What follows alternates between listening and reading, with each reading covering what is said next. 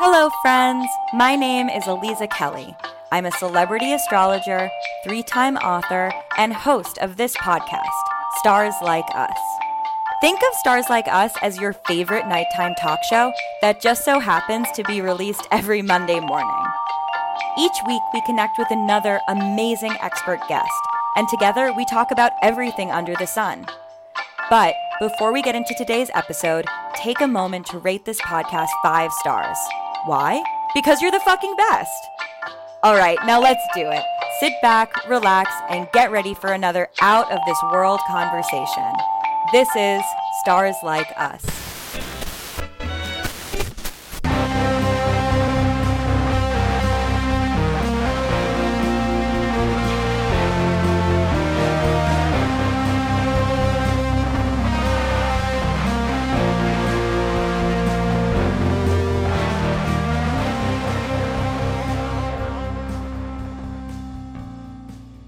Everyone. Welcome back to Stars Like Us. I am your host, Aliza Kelly, and it is a profound honor to welcome, I can't believe it, it's Dr. Richard Tarnas, who is here on our show. For those who are not yet familiar with Dr. Tarnas, I, I don't know what you're doing with your life yet, but here's the here's the bio. Richard Tarnas is a professor of psychology and cultural history at the California Institute of Integral Studies in San Francisco, where he founded the graduate program in philosophy, cosmology, and consciousness. He teaches courses in the history of ideas, archetypical astrology, depth astrology, and religious evolution. He is the author of The Passion of the Western Mind, a history of the Western worldview from the ancient Greek to the postmodern that is widely used in universities and Cosmos and Psyche, which received the Book of the Year prize from the Scientific and Medical Network and is the basis for the documentary series, The Changing of the Gods. We also now know that Dr. Tarnas is a Pisces sun, an Aries moon, and a Gemini rising. And at the time of this recording, we are just a few hours away from a beautiful mutable transit. We have a full moon in Virgo, sort of at the backdrop of this conversation. It is such an honor to have you on the show. I am such a huge fan of your work for listeners who are not yet familiar with Dr. Tarnas, is absolutely an icon, truly, in astrology and astrological research. Mundane astrology has done extraordinary research and it created this canonical work, which was really mapping huge epics in history through the lens of mundane astrology and massive, you know, the outer planets, massive astrological movements that were taking place. And Cosmos and Psyche has been, especially in the past two years, I think it came on everyone's radar during the global pandemic because that was definitely something that was discussed in the context of the Saturn Pluto conjunction. I'm absolutely a total fan. I am I am I cannot believe we have you on the show. It is such a blessing. Thank you for being here. Thank you. It's very very kind of you to to welcome me to your audience, and um, and uh, appreciate the the glowing review. well, it's from my Pisces moon heart, so you know it's real. so you know it, it really touches me that deeply. Thank you. So I would love to just you know uh, give our listeners sort of uh, your introduction in your own words of of what your journey with this material and this work has been. Um, you have been working for many decades in this field, so if you wouldn't mind sharing sort of like your own origin story, I think that would be an amazing place to start. Well, sure. I I began with like many who received a typical 20th century education, and I think probably the more rigorous the education, the more likely you were to have a negative view of astrology, um, if it even crossed your horizon. And it wasn't until I was at, at university, I was about 20 years old. Uh, this was in Cambridge, Massachusetts, and a professor at the at the Harvard Divinity School. I was I was a, an undergraduate at Harvard College at this time, and a professor at the divinity school who was also uh, a Jungian analyst, and he'd been trained by C.G. Jung in Switzerland. He is um, this professor was from Switzerland, and uh, we we we had become uh, friends. Actually, he he at one time had been the the therapist uh, for my my girlfriend at Radcliffe. So we're talking like 1970. So this is like the uh, the early Jurassic period. So what what are we talking about? 50, 52 years ago. And he, uh, we we had our conversations about you know European ideas and philosophy, psychology, Jung, Freud, things like that. And it was always a kind of elevated intellectual scholarly discussion. And then one day he must have asked me for my birth, at least birth date, maybe birth uh, information generally. I too had been born in Switzerland in Geneva, so that might have been a common thread. But he he came into our conversation one day talking about where the positions of my planets were and what that uh, could signify. And I thought he'd taken leave of his senses. I thought, you know, geez, we're usually having this, you know, very uh, erudite scholarly discussion, and now we've descended to the the pure world of fantasy and superstition. And I kind of steered the conversation back to our usual pathways. And you know, in in retrospect, I see how I don't know how much we choose astrology so much as astrology chooses us. It knocks on the door, it enters our lives in different ways. And I wasn't apparently ready at that point. But a couple years later, after I graduated uh, I, I, from the and was coming from the East Coast to the West Coast, I was coming to Esalen Institute in Big Sur, California, which was at that time, I mean, it still is a, a real center of adventurous learning. But at that point, it was a kind of world center of of the counterculture of new ideas as well as ancient ideas, and it took seriously things uh, like shamanism or astrology, or it brought in really excellent teachers like Dane Rudhyar came through there, for example, in the 60s and taught.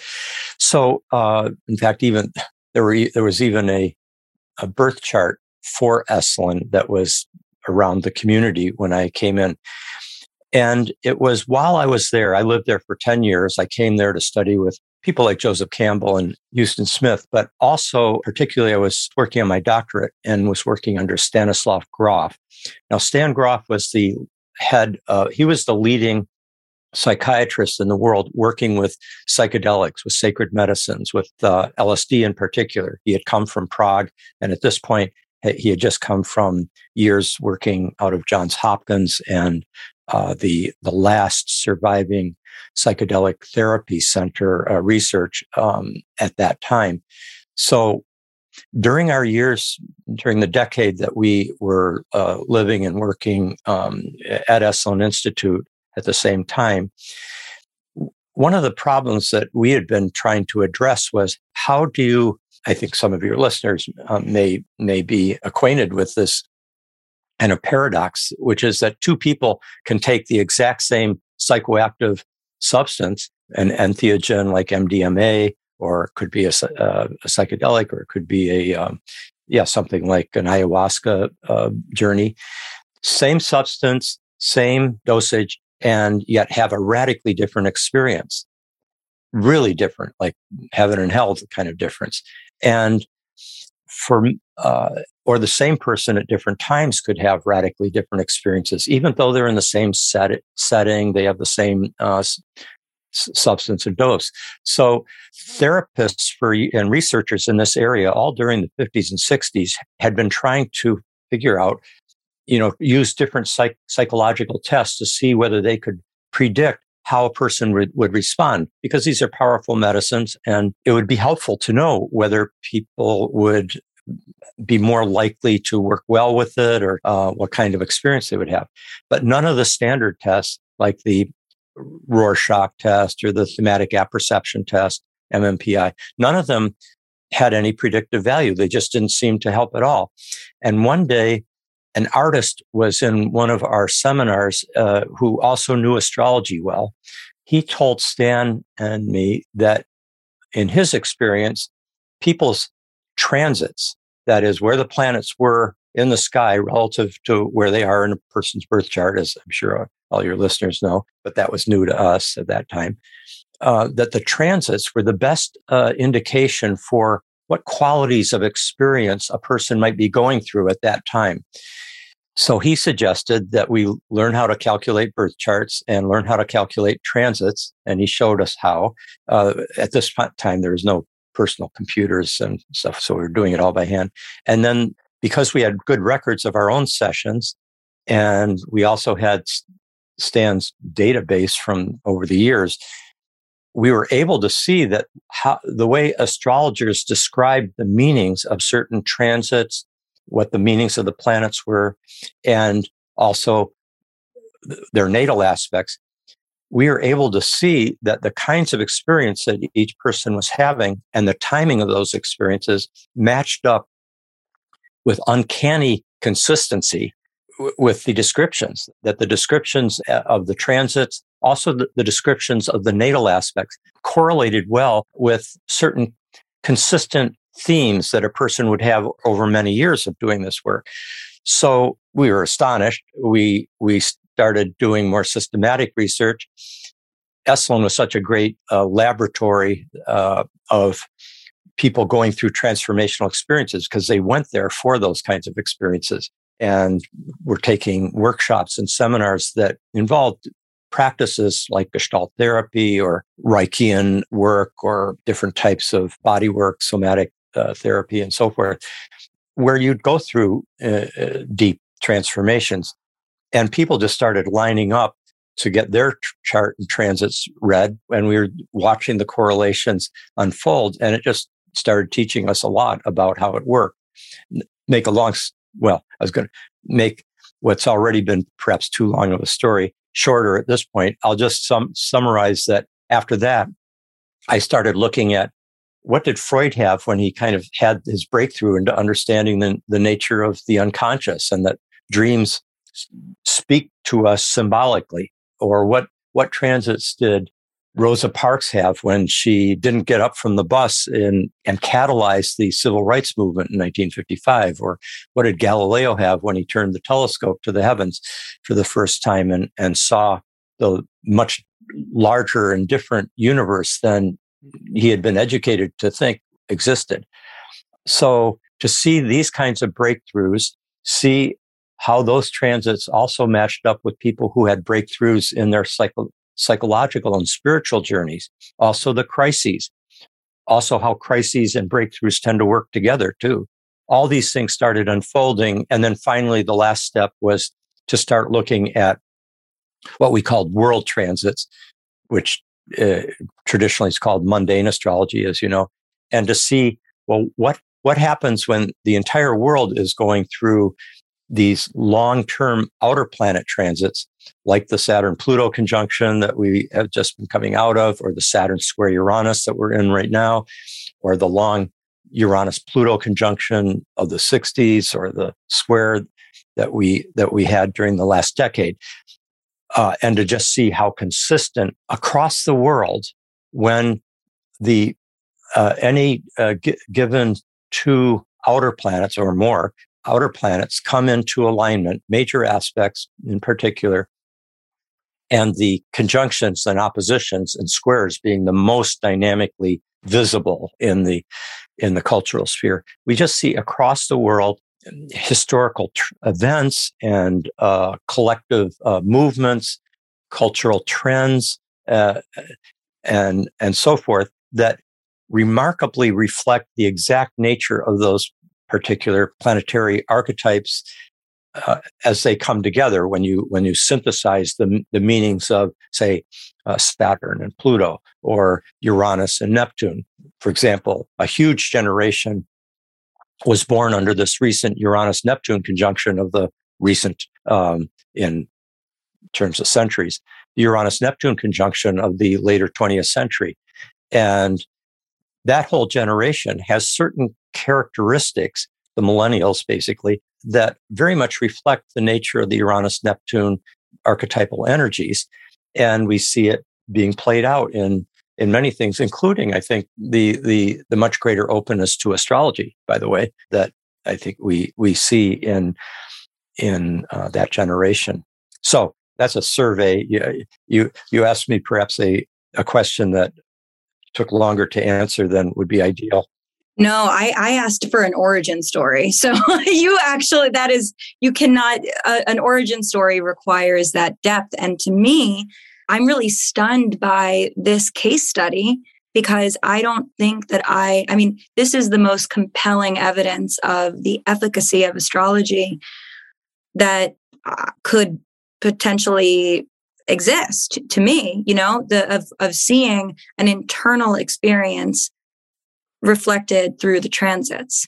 And I think that that has always been the dissonance for many people of understanding the way that a natal chart or transits are embodied is that a lot of it does come from a psychological, internal, emotional, spiritual space. And these archetypes and these experiences aren't necessarily going to be, you know, a traditional scientific method. Th- those aren't necessarily the best tools to be able to gauge the efficacy of it, even though it sounds like you were abiding by many of the same systems and techniques in this. Except for the fact that we are always paying attention to the qualitative and not just the quantitative. Uh, in other words, it's the nature of this kind of research to you, one needs to really dive deep into the qualities of experience that people are going through.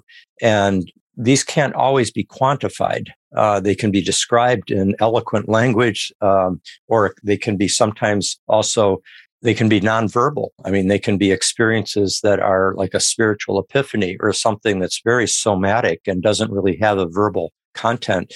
And what you're putting your finger on, I think that's so important is that the way astrology seems to work uh, in terms of the expression of the meanings that are inherent in these planetary archetypal powers what would be called the gods and goddesses in, in another era. And in the modern period might be called uh, more like uh, psychological forces or complexes, as long as we use that word complex to mean not just pathology, but also all the positive things that can come from any uh, archetypal energies coming through. To recognize that these are coming through in the inner world just as much as the outer world, and that the inner world is an arena with, that is just as vividly expressive of reality as the outer world. In fact, we're always seeing the outer world through our inner world. Where every act of perception or claim of knowledge is is an interpretation uh, that is shaped by our psychology. It's shaped by our our past. It's shaped by all sorts of things uh, gender, race, the historical era we're, we're living in, the culture that we live in, and so forth. All these things are always shaping our experience, and these in turn um, shape how we view events and also what kinds of events we draw towards us. That's important too. One of the great points that, that Jung makes in his work is how we draw towards us events and, and sometimes disruptive events that reflect what we're not looking at inside. You know, in other words, uh, what does he say? Something like what we keep in the unconscious comes back to us as, as if it's fate, as if it's just something happening to us without our volition. But in some ways, it's being constellated by our, uh, our own psyche. As long as we recognize that we're not each of us separated from the whole, but we're maybe this is a good point in, in our conversation to, to say that I believe that the way astrology works isn't so much that there is a, a electromagnetic or physical sort of force field that is making us be certain ways, like Mars is just um, making this person be angry or something like that in a kind of physiological way like if mars gets to this place and then it it just has this uh, linear causal effect. It's it's not like that. It more seems to be a, a synchronistic relationship between the movements of the planets and the movements of the archetypal energies within us and around us. And i love the ancient uh, philosopher Plotinus's description of the the reason for this correlation between the movements of the planets and the stars in the in the heavens and our own uh, experiences here is that everything breathes together. Everything is interconnected. We're, we're a larger unity. And as he also put it, everything is, is full of signs if you know how to read them. And the planets uh, and sun and moon seem to be especially vivid vessels of intelligence and communication to us uh, of the dynamics of the soul of the of, of the world as it were the anima mundi we call it in in philosophy and, and depth psychology anima mundi the soul of the world. Yeah i i abide by that philosophy as well. You know I, I think when a lot of people find themselves in that ex you know uh, going beyond the horoscope getting into the birth chart seeing seeing yourself reflected through these symbols and archetypes through the location and the proximity of these different planets and their co and the way that they all coexist together. I think that then the next step for many of us becomes sort of an existential yeah. but how how could this possibly how could this be you know for me uh my you know discovering my Pisces moon, discovering my eighth house stellium. These were things that were groundbreaking realizations, discovering my 12th house stellium. You know, like these were profound um, breakthroughs for me in my own personhood. And then how? You exactly. know, how could that possibly be? And I find, you know, I think that any person who's really working with this material and is also applying critical thinking, an awareness of the limitations of symbols and archetypes and just the the knowledge that these are the planets themselves did not speak and say please name me after the god of war or please you know I, I, would like to be kronos. I would like to be time. I'm saturn. You know they, the planets weren't asking for this. We were projecting our own truth onto the rotation of these celestial bodies but what I find extraordinarily compelling is the fact that we needed to, we, there was a correlation in time and in experience that was perfectly reflected in the time and experience that we have observing the planetary bodies from our perspective on Earth. And that vantage in this microcosm, macrocosm allows us to be able to turn telescopes into microscopes and microscopes into telescopes. And we can see the same timing and the same storyline unfold internally on Earth within us, but then also, you know, on these greater outer planet experiences too as it relates to you know the social planets the transpersonal planets however you want to call them like greater cultural consciousness at large and i also think that you know and the reason i love working with the outer planets is because even the discovery of these outer planets so perfectly captured the zeitgeist of each time that they were being discovered. You know, Neptune was imagined before it was even identified through a telescope. And like that, the beautiful correspondence between even the, the scientists and the astronomers who were identifying these different celestial bodies we needed those celestial bodies to reflect massive changes that were happening socially at the time of their discovery.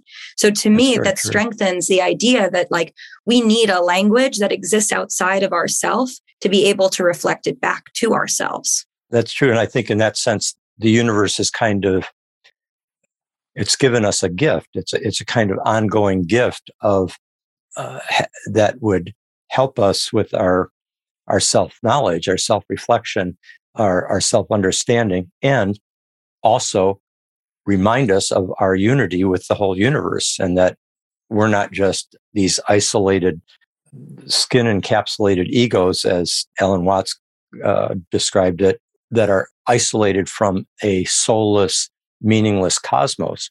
Rather, the human soul and our spiritual uh, and emotional lives and moral lives are embedded in a universe that also is capable of carrying uh, meanings and purposes. Uh, and the fact that there is this ongoing scarcely believable orchestration of the movements of the planets with our experience suggests a very powerful intelligence is at work here, far beyond anything that uh, we human beings could could really imagine.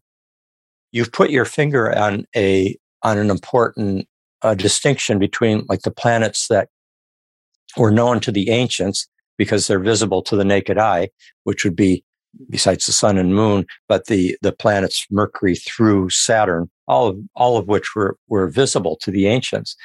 While Uranus, Neptune, and Pluto, the planets discovered in the 18th, 19th, and 20th centuries, respectively, they did not come with a pre-given uh, significance. The astronomers they had different reasons for coming up with those names, which each one has its own uh, little history. Uh, for example, Uranus was originally called uh, in Latin uh, George's star, Georgium Sidus, uh, because the discoverer, William Herschel, wanted to honor his sovereign patron the King of England, George. And so, but of course, the French astronomers were not enthusiastic about having a, a new planet named after a, a British king.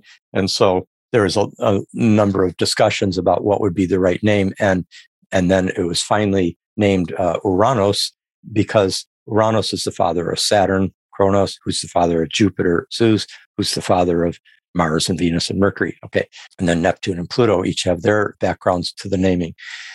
Now, you mentioned that the planet Saturn or the planet Mars didn't say to us, uh, I want to be named this or that, but rather we, did you say project our inner meanings onto, onto the planets in some sense? If we follow what the uh, ancients uh, describe as much as we can, what, what their own experience was like, and of course, we're getting back to periods often before there are adequate written records, so we don't, we have to piece together a lot.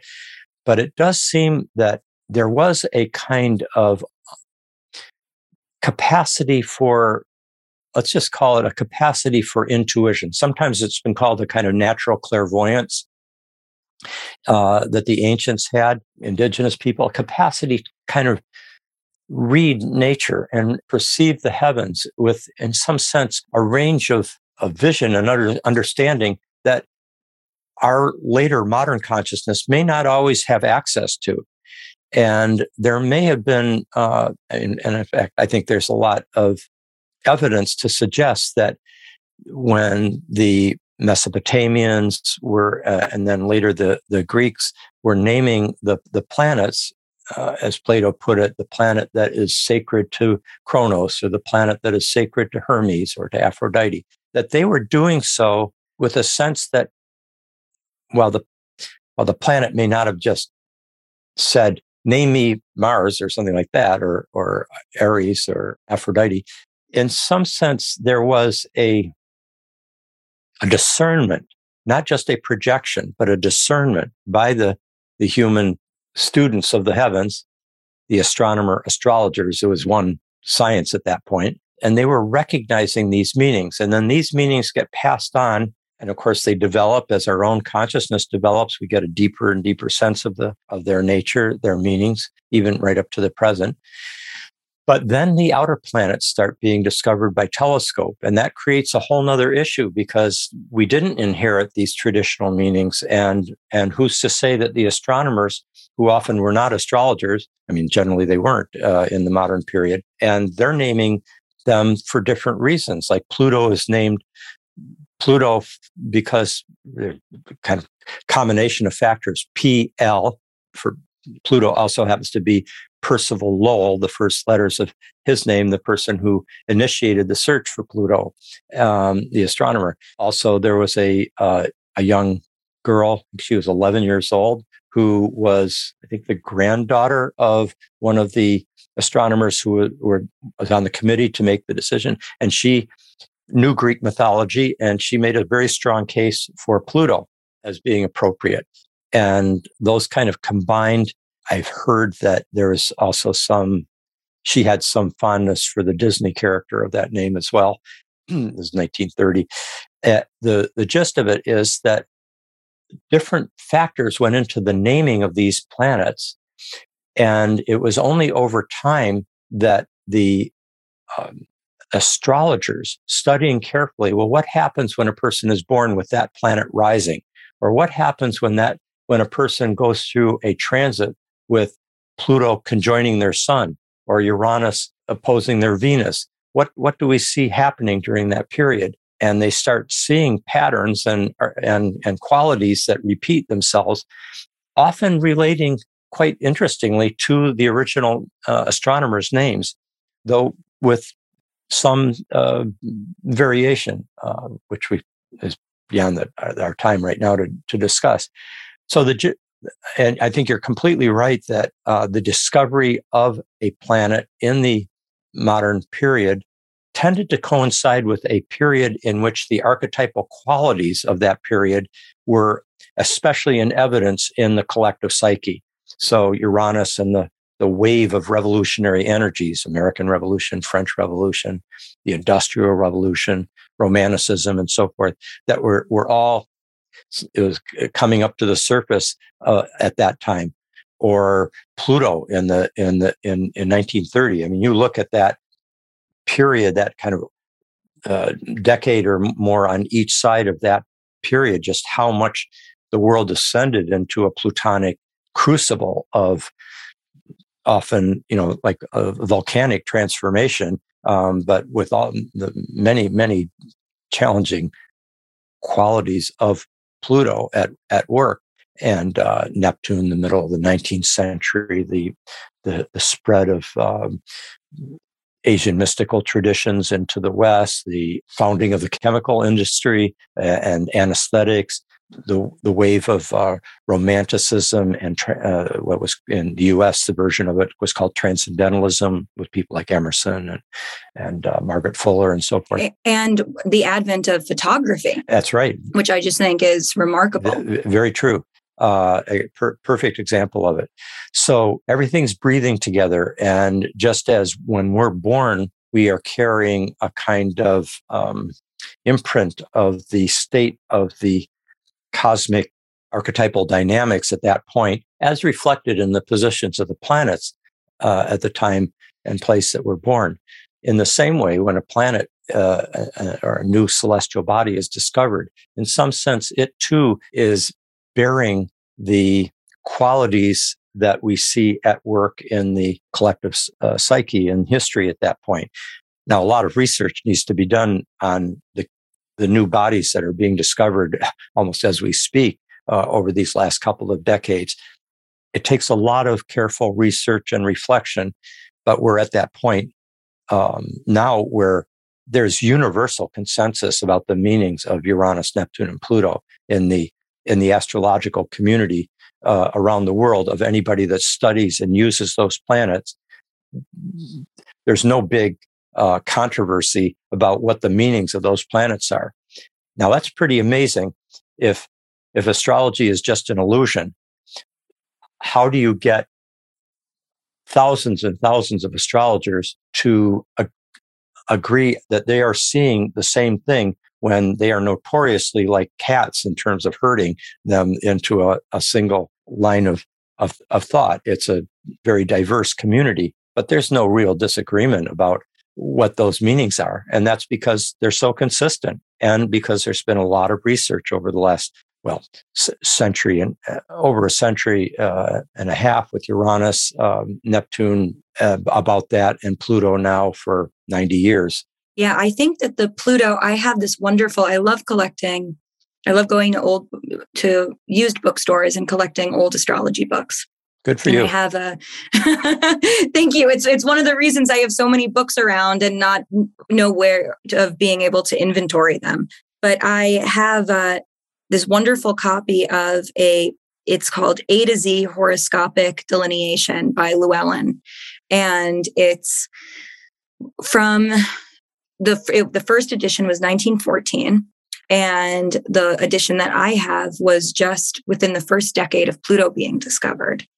And the language around it is so it, it, it's it's so beautiful because it is it is that perfect balance of you know, these, this is, we're going to try to work with this narrative you know we're going to we're going to see if pluto as representing you know the underworld representing this concept of hades representing this sort of like you know this depth of character of person we're going to see if it checks out like we're we will we'll give it a, a good college try but we don't know yet and the edition that i have brings pluto in as a um, a revised edition of the material in recognizing that something really important obviously you know planet nine was discovered. And in the discovery of this from an astrological perspective, we need time to see if these associations, if these archetypes are going to fit the bill.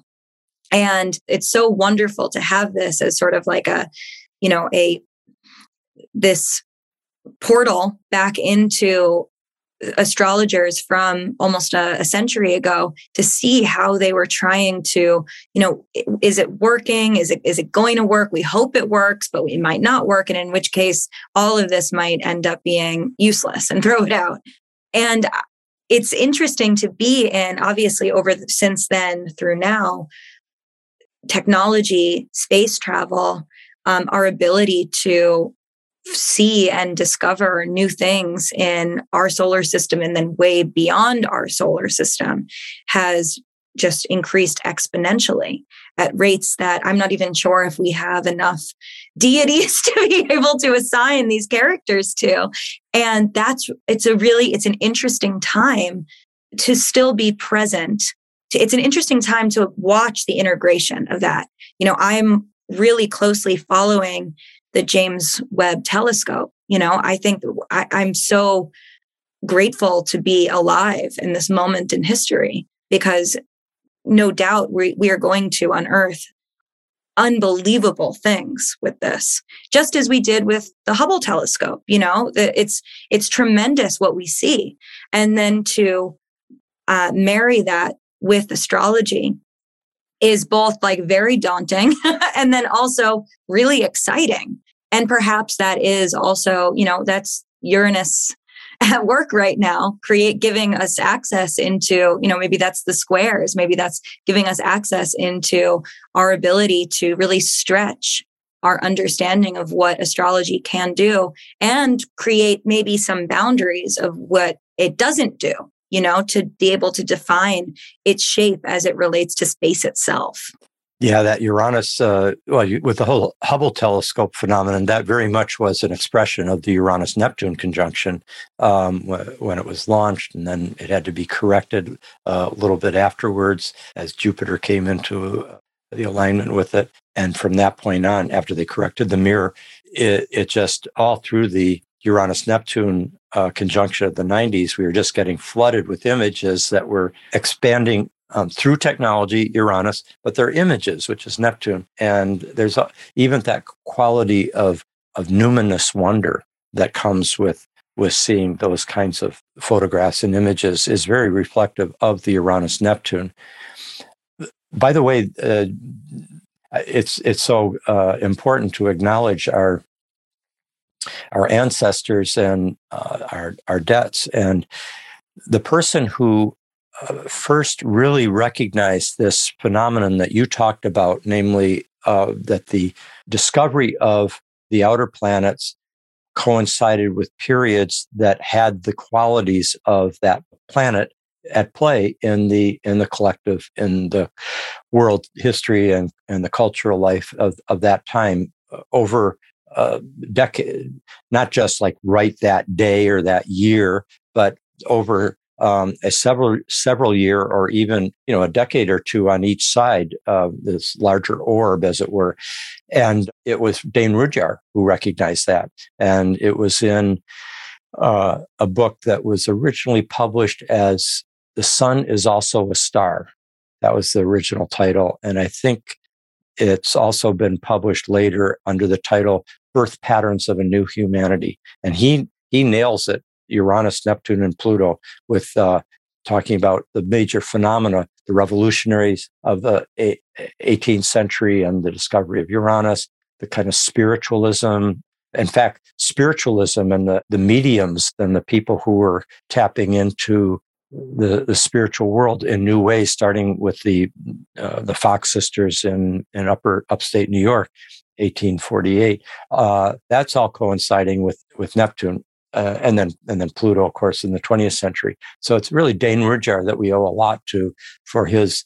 I mean, we owe a lot to for many reasons. He was probably the major 20th century astrologer who did the great integration that Jung pointed to of the findings of astronomy and uh, the astrological tradition with the depth, the findings of depth psychology coming out of um, Freud and Jung and archetypal psychology and so forth, and how these these really marry uh, in the most uh, uh fruitful way, including the very important point that by being more psychologically aware of what planetary um, principles are at work in our particular life, at what time, and also our, the enduring patterns of, that are suggested by our natal chart. The more self knowledge we have of that sort, it gives us a capacity to act more freely, more consciously, more skillfully. Astrology then is not telling us what our predestined fate is and that we're then somehow imprisoned in it because that's what uh, our chart says.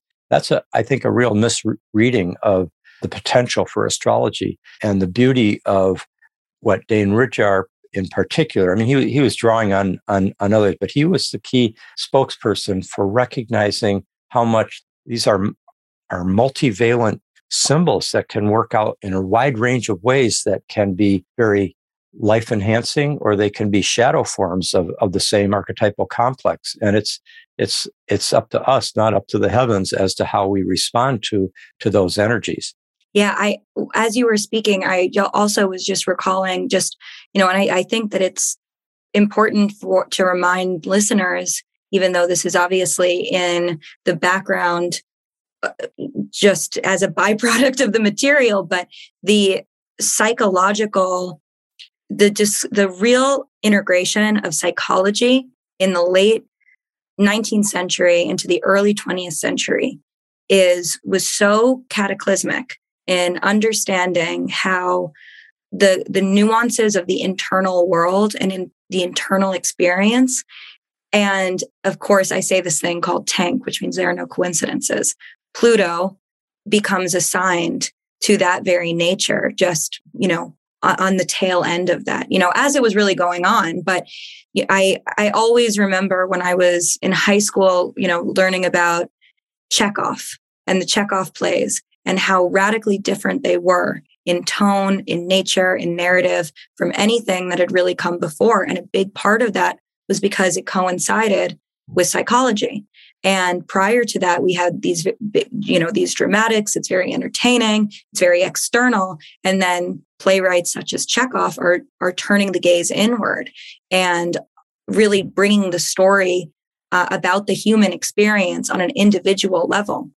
And that is so punctuated with Pluto, you know, that, that changes our entire framing of these planets and the way that we embody them individually. And then, of course, you know, we are, I, I don't want to say coming out of the United States Pluto return, we're still very much within it.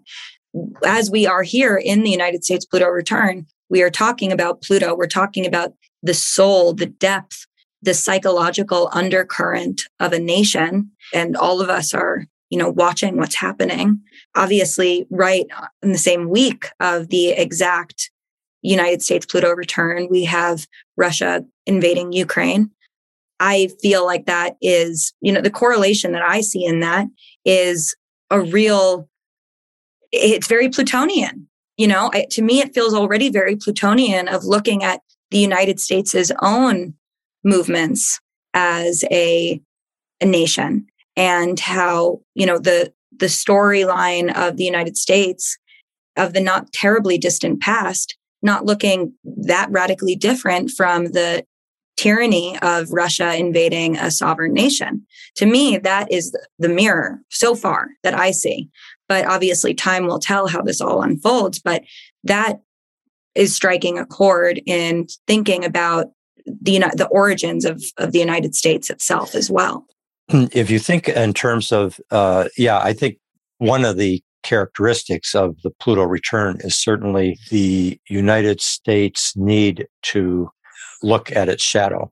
In terms of the timing of the Pluto return, we have to, um, as as you were saying, it's not just that day or or a short period. I mean, the Pluto return is a big uh, epoch, and if you think about your Saturn return or anybody's uh, Saturn return, the first or the second, uh, sometimes the third, but everybody uh, who is an astrologer uh, or is astrologically initiated has some sense of the importance of that first Saturn return in bringing a, a, a kind of maturational threshold that uh, moves one from one's youth into one's mature years, whether it's in terms of uh, one's work in the world, one's calling, one's one's um, uh, relationships, uh, one's commitments.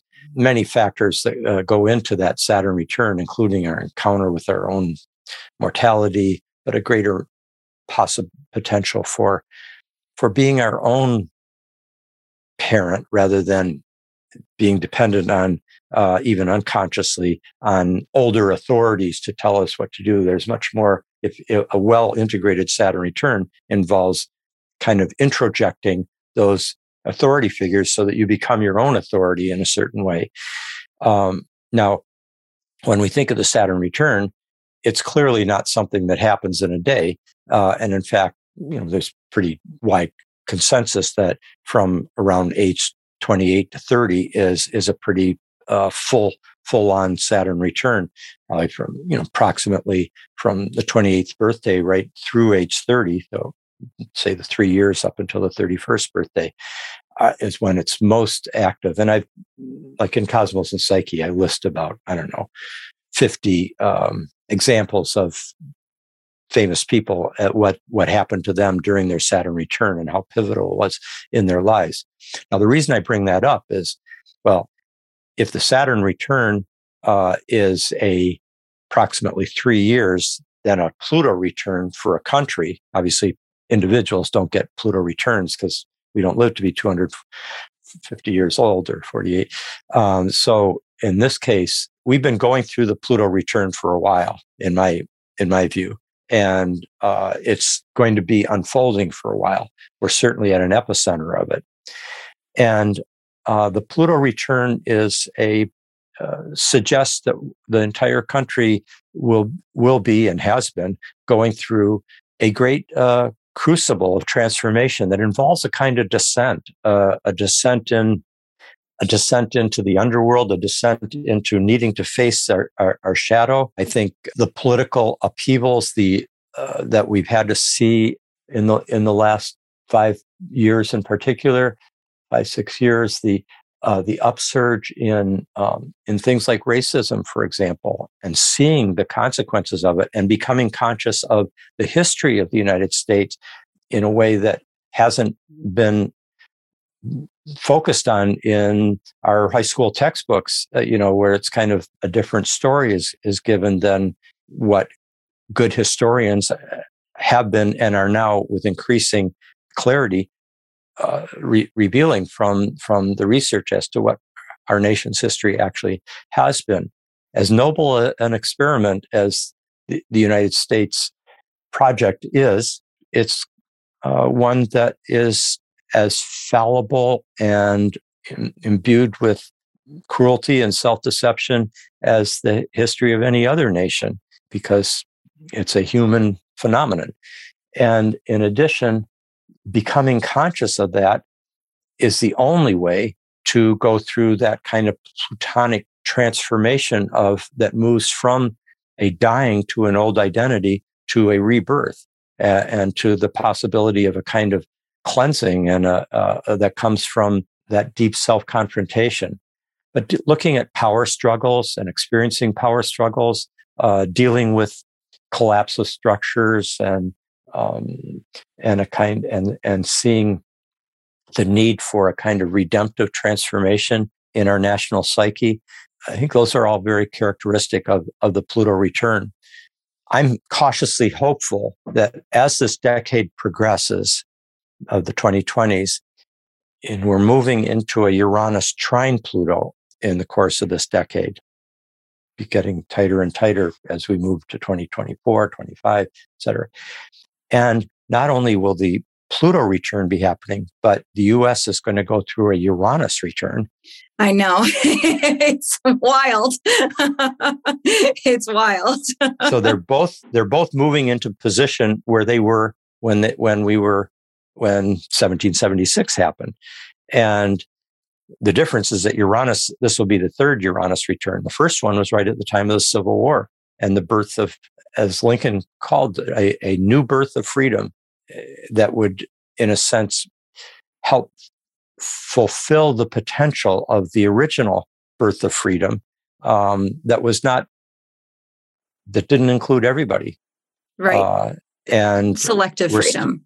very uh, uh, patriarchal, racial, uh, and other uh, propertied uh, privilege and so forth that that affected the uh, citizens' power.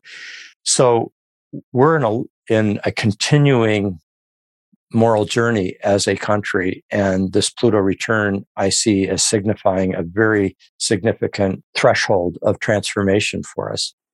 Yeah, I, I uh, absolutely agree, and I think that it's I really I, I feel that with the Russian movement into Ukraine, I, I, I think that what we will see or what I anticipate on a collective level us experiencing is a continued reckoning in the United States of how do we differentiate one manifest destiny promise from another. Good point. Mm-hmm. And it's and I, I hope that Putin and Russia and this storyline does not look so similar to how the United States and the the impact that the United States uh, in informing itself has been. But I do think that it is impossible not to, you know, ask ourselves on this collective level, like, why was it okay when we did it? But it's not okay if he does it. You know what I mean? Like it's it's a it's a reckoning. It's an awareness of our own fallacies as a nation and how it you know you can't make exceptions or what are exceptions in the year 2022 you know what are the how have things changed and if we are making exceptions now if things have changed what is the united states doing to differentiate itself from its own past very good point I think it's important too to remember that we're when we're thinking of Russia, Russia's got a profound um, spiritual depth to its people and its culture. You brought up Chekhov, who was uh, an extraordinary voice of the Russian soul, who transformed 20th century theater in doing so. Uh, also, short stories are fantastic too. Tolstoy, Dostoevsky, the great uh, Russian poets. We have to remember that the Russian people, it, right to this moment, they don't know what's going on um, as a as a people, what's going on in Ukraine, uh, because the propaganda and the suppression of even calling it a war, they don't know that people, they don't know the soldiers are dying, any dissidents are being um, arrested and and punished, etc. So uh, what we're looking at is a will to power uh, above all on the part of Putin. And it's, it's going to be important for us Americans to make distinctions and remember that not to demonize the entire Russian people, uh, who who are in many respects they're not aware of what's happening. And in addition, uh, if there had been uh, fair and free elections, it's quite questionable whether Putin would be their their leader. And we know a little bit about that in our own country. Uh, so, yeah, I think you're you're you're right on target in terms of recognizing even the events that are happening internationally outside of our country's borders have meaning for our own uh, transits and our own self understanding and, and our own moral growth as a as a nation. Yeah, I we have to see what happens. Trying something new can be very intimidating. Meditation may be something you've been hearing about for like literally years, but you have yet to try for yourself. Maybe you're worried you won't be good at it, or you're doing it wrong. Calm helps you feel more at ease from the very moment you start. Find somewhere that's comfortable and familiar to you, like your couch or your bed, and tune into Calm. I'm partnering with Calm, the number one mental wellness app, to give you the tools that improve the way you feel. If you go to calm.com slash Aliza, you'll get a special offer of 40% off a Calm premium subscription, and new content is added every single week. Over 100 million people all around the world use Calm to take care of their minds. Calm is important because mental health is a top priority. And just like we make choices around what we wear or what we eat or how we move our bodies, considering our internal experience is absolutely essential. So, for listeners of the show, Calm is offering an exclusive offer of 40% off a Calm premium subscription at calm.com slash Aliza. Go to C-A-L-M dot com slash Aliza for 40% off unlimited access to Calm's entire library. That's calm.com slash Aliza. So I have two questions for you, which I okay. conclude every episode with. The first is, what do you believe in? Casual, uh-huh. a casual existential question. This is why, you know, if you need to say chicken sandwich, it's, it's, we accept a chicken sandwich answer. I have a, a belief in that overlaps with a sense of awareness of. I, I remember when Jung was asked towards the end of his life, did he believe in God? And he hesitated uh, for a second uh, as he answered the interviewer. Think it was a BBC interview. And at first he said, No, not uh, believe. I know. And he had, in other words, he had a kind of direct experience of a divine dimension of being. And to say, I just, I believe in it can sometimes mean, well, this is kind of a, a, a leap or I'm, I'm taking others' word on it, or this is what I was taught and therefore I believe it, etc.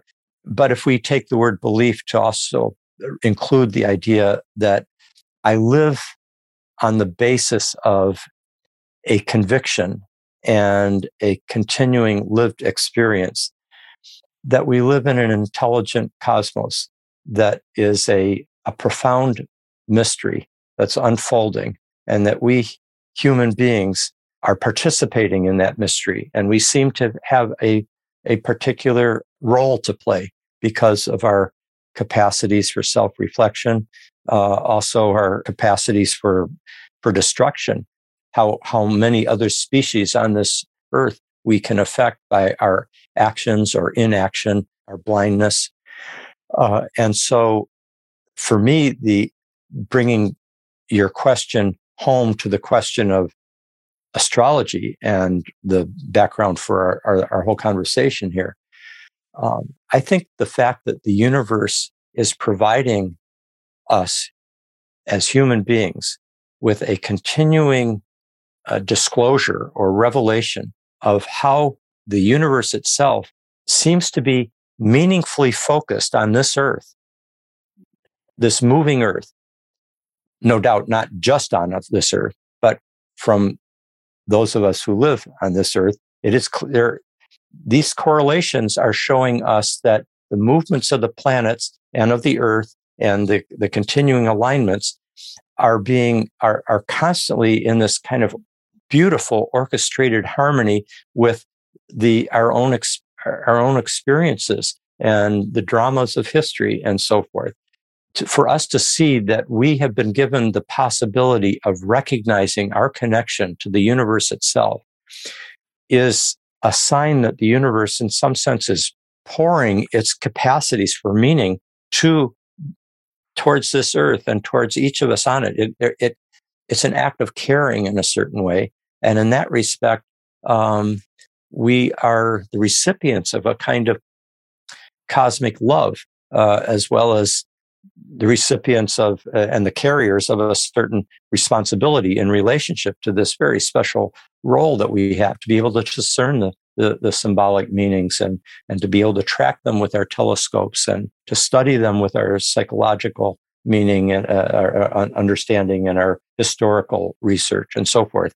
All this is, I believe in such a universe, and I'm convinced uh, that we we exist in it, and it's a it's it's a blessing. Um, it's it's a it provides a sense of existential and spiritual um, grounding and centering, a kind of security. Not that any of us can't be quite destabilized in a in a moment by the un, unpredictable events of our lives, but beyond that, I believe we're being carried by a larger benevolent whole that is intelligent and is aware of not only this earth uh, as uh, what it is, but also the fact that each of us as individuals and our individual birth charts have significance. And the, the moment to moment transits that we're going through, that those are also correlated with the planets. It just suggests that in some sense, mm-hmm. the divine intelligence is just pouring out its meaning every moment to every individual and to our entire earth community. And no doubt it's doing it to the rest of the universe as well. So that's kind of an awesome reality to me to, to be dealing with. And I think it's something that astrologers are in the uniquely privileged position to be able to experience directly for themselves. I love it. That's uh, when you started talking about this cosmic love, I was thinking about cosmos and eros and psyche. mm-hmm. Adding eros into the title mix as That's well. Right. Many years ago, like 30 years ago, I gave a lecture on cosmos and, and eros in Berkeley. I love it. So Question number two is how does magic show up in your life? Well, I suppose what I've just been describing is a kind of magic. If we think of magic as being, there's many ways to define it, but let me just think of it as reflecting the possibility that we live in an enchanted universe. What are the signs of that? Well, the signs of it are things like synchronicities that happen to us, where we, we meet that person or hear that talk or read that book right at the time that in retrospect, we couldn't imagine our lives unfolding the way it should have, uh, the way they should have, unless that person had come into our lives at that time, or unless we had come across that idea or this, this book almost like opened up to that page and I, and I got that insight that moves me in this direction rather than that. Those those kinds of um, synchronicities, which sometimes can be quite uh, compelling and give you the sense that wow, more is going on here than random accidents. I'm not just projecting my meaning onto it. It is telling me to uh, pay attention. This is meaningful. And I've had plenty of those kinds of experiences. So that's one form. I suppose, you know, Gary Snyder is a poet, uh, from he was one of the beats and and became one of the great uh, poets of the ecological awareness of the last uh, half century and he uh, in a talk he was giving on to writers or about how to be a writer how to cultivate the capacity as maybe as a poet or, or a writer generally. I remember he talked about the importance of reading and writing and you know mastering um, your craft as much as possible. And then he adds, and know at least two forms of magic. And I thought, well, what are my two forms of magic, uh, which immediately came to mind? I mean, and, and one is definitely astrology, and um, which is a kind of sacred practice that kind of allows an unprecedented insight into the in, interior workings of the universe and of, of human life. It illuminates so much. It's quite magical as well as profound. And then uh, for me, also the uh, the sacred medicines.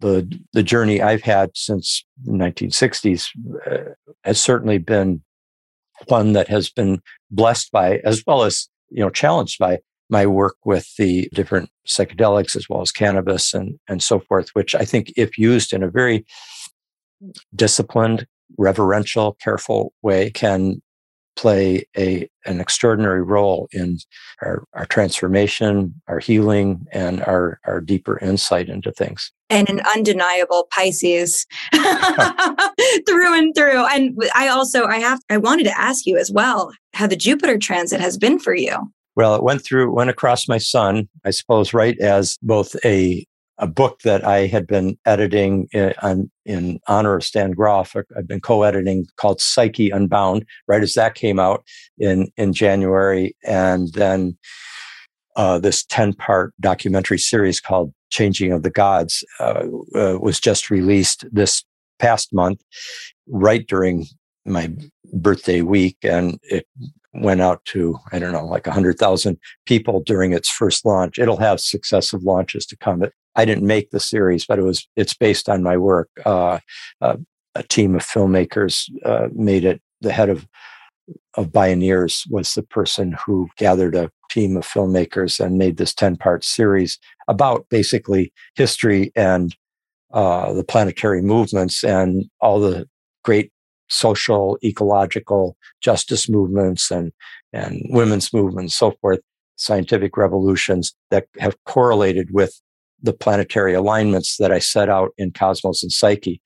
So when that has been gone out and been seen by uh, so many people, I got that typical Jupiter sun thing of suddenly the sun is shining on you a lot, you know, perhaps more than I relish because I'm a little bit of a, I like my seclusion. Uh, uh, but anyway, and the, the email box tends to get much too full for me to re- be able to keep up with, which as a dedicated resp- attempting to be responsible and responsive person is very hard to when you can't keep up no matter how hard you try with it's true. but, that's very very true.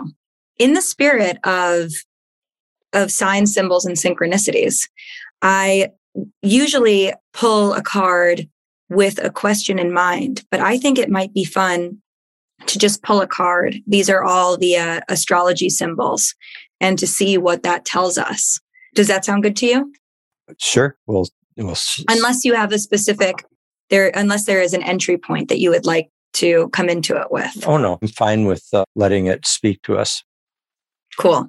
Here's our human intervention, though. Would you like me to pull from pile one, two, or three? Well, let's go with pile two. Great choice. Love pile two. Okay, here we are. We pulled the Grand Cross. The term that they have here is provoker. So what are your thoughts on the Grand Cross? Ah, the Grand Cross, of course, astrologically is uh, the most dynamic and the most challenging of alignments. What comes to mind is the fact that, I mean, in some in some sense, uh, I mean, we've been discussing um, a world in crisis, and we're all participating in it. And I think the more we engage it with open heart and open eyes, the more we experience the, the, the challenges and sufferings of the world. But the thing about the Grand Cross is that, in fact, this is something that that came only slowly to me as I studied more and more people's charts, famous individuals' charts, and historical periods as well. And that is that, you know, we're, we're sometimes taught, you know, all this, especially in the earlier astrological textbook, they would talk about like an evil aspect or a good aspect and, and really kind of a, a very dualistic view of good and bad, or you're born under a bad sign, or, or this relationship will never work out because you've got squares between your this and that.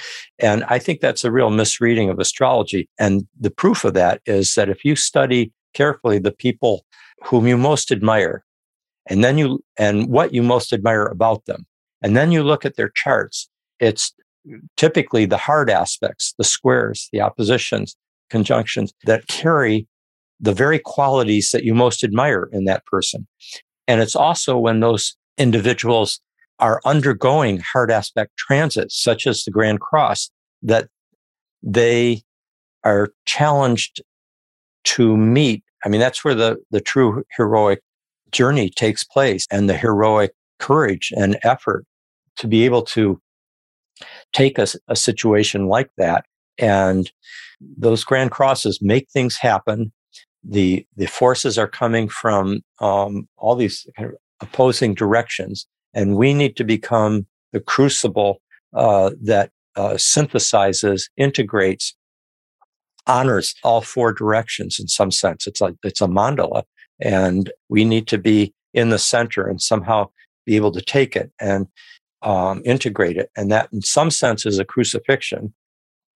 At another level, it's a birth. So that's how I would look at that Grand Cross, knowing that we're in a very challenging time and that is a kind of symbol of it as, as well. But where there are challenges, that's where the, the great moments that we most admire, that we find most admirable, that we, that we feel that person lived their life in a noble way, a way that I aspire to.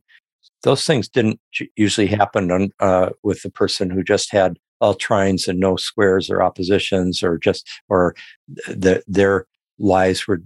I mean, everybody go, goes through hard aspect transits, but it's the hard aspect transits that tend to coincide with the periods in a person life in a person's life that really shows us who they are and right. reflects their greatness as a person. Yeah, it's it's a character defining moment to have all those cardinal directions activated. I'll take a grand cross over a grand trine any day. any day. any day. If you haven't been able to tell yet, I'm a Capricorn rising. I have Uranus, Neptune, and Saturn all in Capricorn on my ascendant. So for me, a grand cross is a homecoming. Uh-huh. it's I, I love the tension. I love I love the dialogue.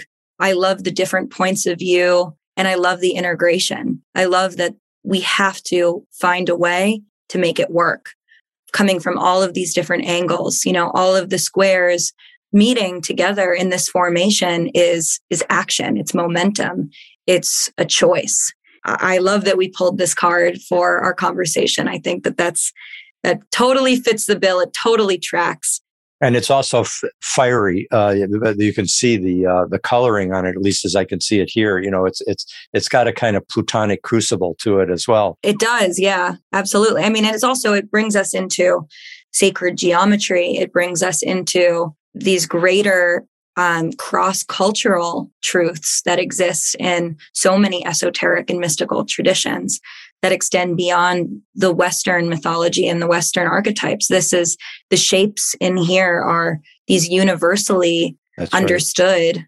geometries and points that are found in in all organic matter. Yeah, it's the um, it's it's the mandala, which is a great sacred symbol where you have the the square and the circle, which is kind of bringing together time and eternity and uh, uh, all the other opposites in a larger um, conjunctio positorum uh, or conjunctio uh, complexio uh, oppositorum. It's a, a unity of, you know, above and below, left and right, and masculine, feminine, conscious, unconscious. All those things are coming together in that grand cross symbol of the of the mandala. I love it. So where can our our listeners find you and find your work and also find this this new show that came out? Okay so i'm going to have to i, I do have a website that I, I need to update. I've been so focused on you know one of the things that when you're a professor is that you're so busy with your students and with um, preparing lectures and so forth it's hard to keep up with keeping one's website up to date. But if you go to cosmosandpsyche.com, there's good essays that I've written there, some interviews. You can also simply Google Richard Tarnas, and there's there's quite a few of my lectures that are are just around right now, or or or interviews, podcasts, etc. You mentioned the one with Chris Brennan that uh, I did uh, a few weeks ago that and that was focused particularly on Pluto, that it went to uh, many topics in the course of the, the long period we, he interviewed me. And then, so yeah, you could look there. For those of you who are, are readers, um, Cosmos and Psyche is worth reading, um, the book itself. Passion of the Western Mind is, is a work that my earlier work, which is not astrological, uh, explicitly, although astrology plays a role in the history of the Western worldview that I'm tracing. but it in some ways prepares us for understanding astrology because and and the role of astrology today because I'm tracking how our understanding of the universe evolved over the last 2,500 years and how our understanding of uh, of archetypes, for example, which is a term from Plato, uh, the Platonic tradition, but is also connected to the ancient experience of the gods and goddesses and to the modern psychological view of archetypes as powerful psychological uh, forces and forms, principles in our, our own uh, soul. So those two books you might find worthwhile as well. Those in, interested in the work of Stan Grof that I've worked a lot with, that new anthology of essays is called Psyche Unbound. A lot of great essays in there by about 20 different scholars. I mentioned Joseph Campbell's one of them, Fritjof Capra, Frances Vaughan. Quite a, it's, it's, a lot of great essays there. And then finally, the film series, which is right now. I mean, actually, I uh, the the people who made the film, uh, the documentary, are right now deciding what's the next way it will be uh, released. It went through this three week period where people could watch it for free, one a day, and then many people, or you could and you could buy the whole series. Now that was done by a particular distributor, and that's over right now. And so they're planning out whether they're going to uh, put it on something like Netflix or one of the major places where you can stream such a, uh, a documentary or some other way. I imagine word will get around the astrological community when that release plan is disseminated. But I will do my best to make sure that that's on my website, cosmosandpsyche.com, when we do know what's happening. Amazing. Thank you so very much for this beautiful conversation, for your time, for your knowledge. I, I so deeply appreciate it. Well, thank you very much. I, I, am uh, grateful for your invitation, and um, yeah, now that I heard you and um, experienced our our conversation, I'm I'm uh, grateful for really appreciating your your your work in the world. Now that I have seen it in action. thank you so much.